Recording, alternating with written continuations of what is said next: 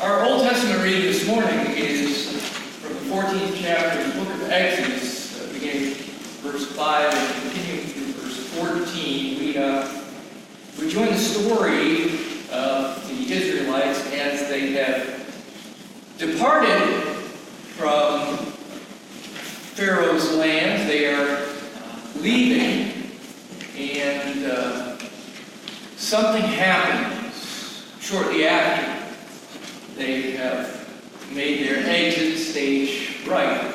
And that is, uh, Pharaoh snaps to his senses and, well, wait a minute, there's been a terrible mistake. We need them back here.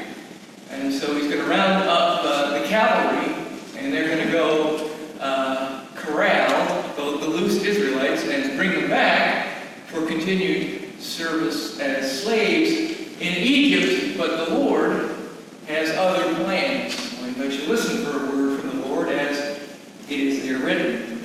When the king of Egypt was told that the people had fled, the mind of Pharaoh and his servants was changed toward the people, and they said, What is this that we have done? That we have let Israel go from serving us? So he made ready his chariot, and he took his army with him, and took 600 chosen chariots and all the other chariots of Egypt with officers over all of them. And the Lord hardened the heart of Pharaoh, king of Egypt, and he pursued the people of Israel while the people of Israel were going out defiant. The Egyptians pursued them, all Pharaoh's horses and chariots and his horsemen and his army, and overtook them and camped at the sea by Pi Hahiroth in front of Baal Zephon. When Pharaoh drew near, the people of Israel lifted up their eyes, and behold, the Egyptians were marching after them, and they feared greatly.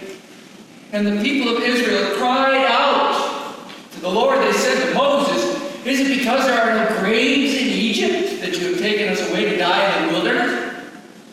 What have you done to us in bringing us out of Egypt? Is not this what we said to you in Egypt? Leave us alone, that we may serve the Egyptians. For it would have been better for us to serve the Egyptians than to die in the wilderness. And Moses said to the people, Fear not, stand firm, and see the salvation of the Lord, which he will work for you today. For the Egyptians whom you see today, you shall never see again. The Lord will fight for you, and you have only to be silent. Here ends this reading of God's holy word. Our New Testament reading this morning, as promised, is from letter to the Roman church in the eighth chapter, beginning verse 31 and continuing to verse 39. Again, I invite you to listen for a word from the Lord as it is there written. What then are we to say about these things? If God is for us, who is against us? He who did not withhold his own son, but gave him up for all of us, will not will he not with him also give us everything else? Who will bring any charge against God's elect? It is God who justifies. Who is to condemn? It is Christ Jesus who died, yes, who was raised, who is at the right hand of God, who indeed intercedes for us. Who will separate us from the love of Christ? Will hardships or distress or persecution or famine or nakedness or peril or sword? As it is written, for your sake we are being killed all day long. We are accounted as sheep to be slaughtered. No. In all these things, we are more than conquerors through him who loved us. For I am convinced that neither death, nor life, nor angels, nor rulers, nor things present, nor things to come, nor powers, nor height, nor depth, nor anything else in all creation will be able to separate us from the love of God in Christ Jesus our Lord. Here ends this reading from God's holy word.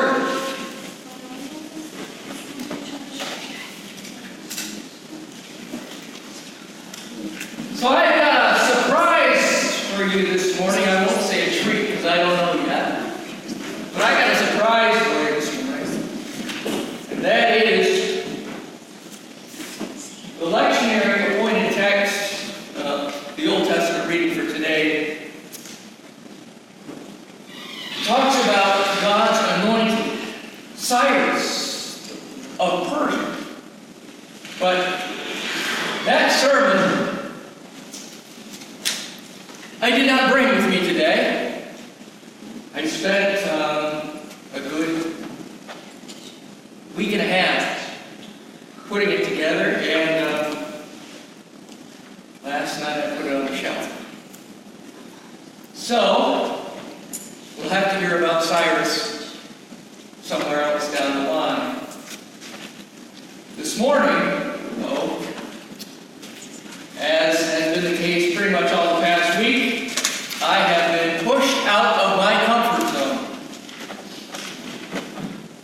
I was not here last week at Rehoboth, standing here in the pulpit and looking at all these lovely faces out there.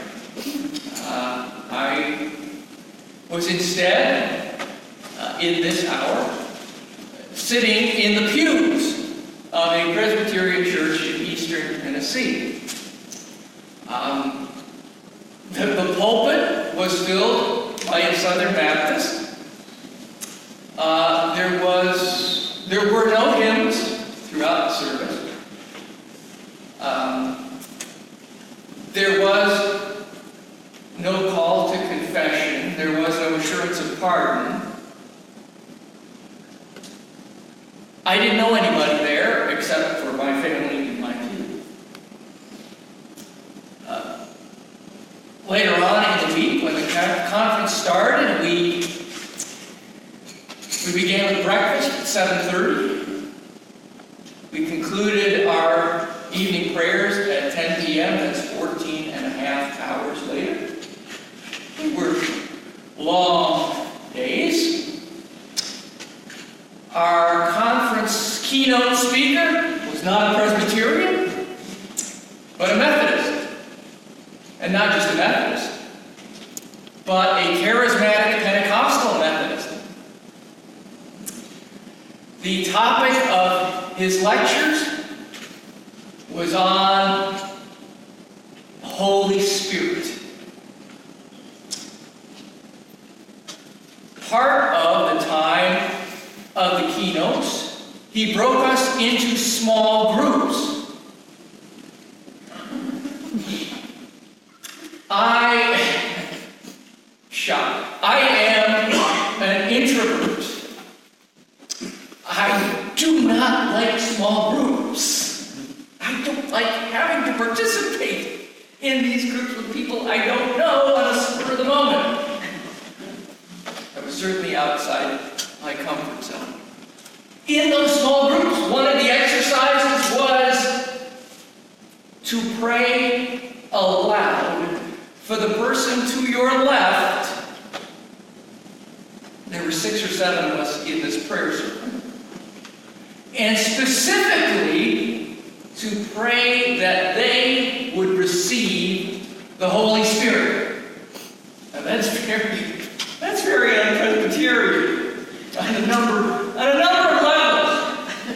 But uh, we did it, and we survived it, and God has a sense of humor. I don't remember what it was this past week that prompted this comment, but one of my children said that uh, I need to be careful what I pray for because when we're in church and people raise prayer concerns like, gee, we could use some rain, and, and you stand up there and you pray, Dad, it never fails. We get too much rain. Or when they say, okay, you've had enough rain, and you stand up and you pray for a pause in the rain, you get a drought. So I should be careful what I pray for. Well, the person to my left in that prayer circle that I was praying to receive a fresh anointing of the Holy Spirit was my wife. Oh dear. So you can pray for me this week. I don't know what's going to happen to her, but I know whoever was to my right Because that's why you got this sermon today and not the one I had ready to go. I, I have received, apparently, some kind of anointing, fresh anointing of the Holy Spirit. So I want to talk with you this morning about God's steadfast In our Old Testament reading this morning, we heard about the Israelites. They were in a tough spot. They literally had their backs up against the wall. The wall was the waves of the sea. And they weren't there by accident. For this route out of Egypt was, was planned by God. He told Moses exactly where to go. So it wasn't by accident they were at the Red Sea. They were encamped just where the Lord had told Moses to make camp with the Israelites. God wanted them between the depths of the sea and the Egyptian army? Seems so. They don't understand it, of course, and they're complaining about it the whole time, and frankly, why wouldn't they? But Moses, who has been the one getting these instructions from God, he tells them, I've had these instructions from God. This is what we should do. We're going to do it. And fear not, God will take care of it. And God is going to take care of it, but in the process, God is not going to change all the Israelites from a cowering bunch of whiners into an, an assembled mighty. He is not going to change a stuttering herdsman from anything that resembles into anything that resembles a Patton or a Montgomery. They're going to remain the same. And God is going to remain the same, and God is the one who is going to claim this victory. Moses tells the people, just fear not, be silent, let God be God. How hard that is to do. But they really didn't have much choice. So they did, they were, and he was. And as they say, the rest is Israel's history.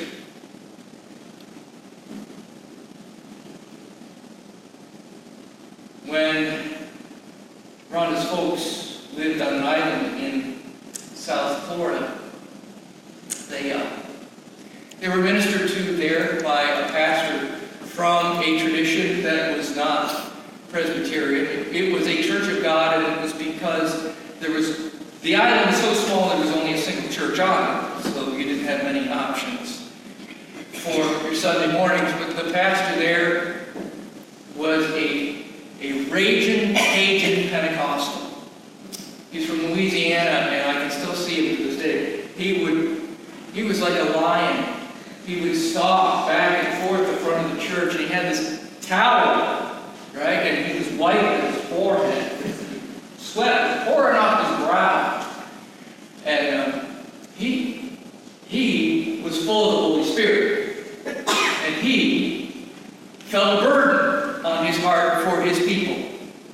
Like Moses, um, like Jesus, like we are supposed to. So while I was out of my comfort zone at the conference, listening to this other Pentecostal, charismatic Methodist, I was reminded of some of the things I heard in those fiery services uh, straight out of the Bible, and of the of the spirit that was in that man. And I pray that that spirit, though manifest in a different way, would continue to come through me and you as his servants. Were he here this morning, by the time he finished Romans 8, uh, you would all be a quivering mess.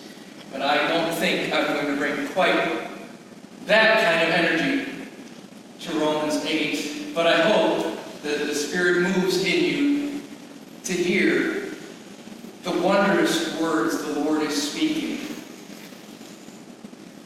In conversations with fellow conference goers in morning and evening prayer times there on the mountaintop, in visits with my father-in-law and my wife's aunt in Tennessee, in traveling kind of out of our way to Atlanta to get back here to the shore, and then in arriving back here on the shore man's with two dead cats. It's been a full week. There's been ups and downs, and God has been present through all of it.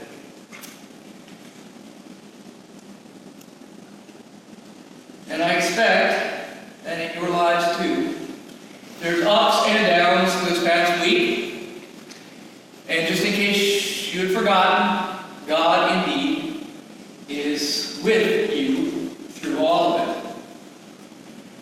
Throughout Scripture, we're reminded that God is working for our good. It's often hard to perceive.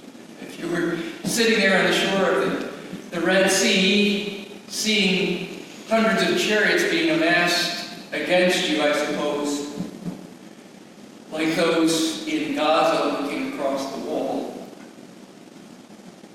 Probably know this isn't going to turn out well for you. But God stepped in on, on behalf of His people, His chosen people, and He has delivered them again. He has delivered them from the mouth of the hungry lion. And he is doing that in Romans 8, according to Paul. He has delivered us from the mouth of the hungry lion, the one that lies in wait for us on account of our sins and our transgressions.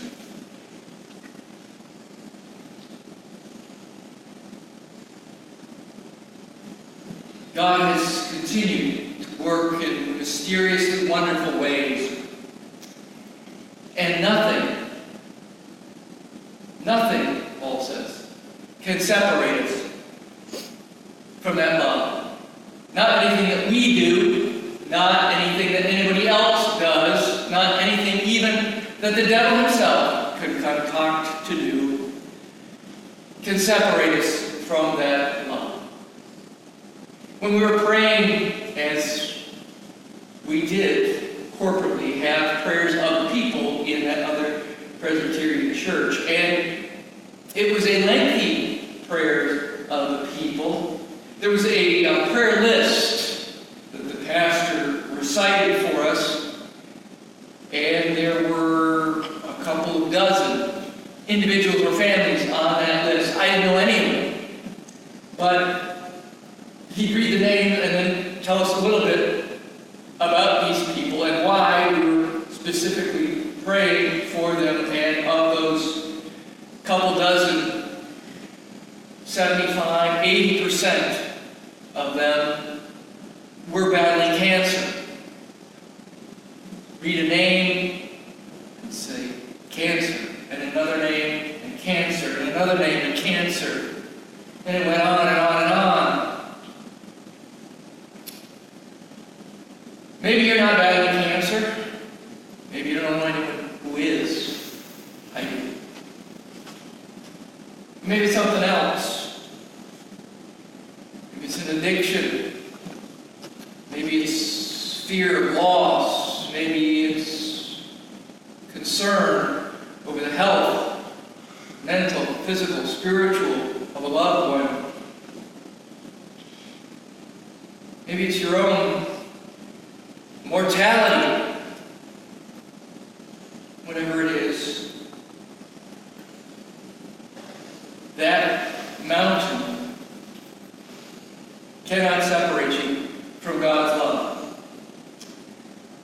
God knows what the problem is, He knows what the obstacle is, and He's given us Jesus as a means of surmounting the insurmountable. Reminding us again that nothing can separate us from His love. So,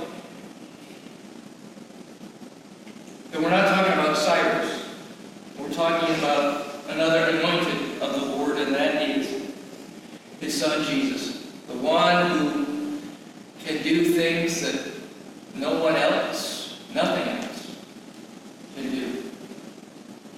This is the promise that has come to us, beginning in the Old Testament and continuing on through to the end of the New.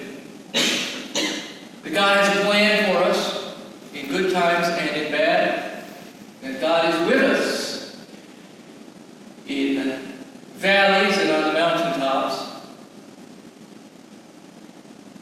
Even as we saw this morning in our episode of The Chosen, when things look pretty dark, God can make a way when there is no way. So, my prayer for us all in this upcoming week is that we too would feel the power of the Spirit reminding us that despite the circumstance, God is present,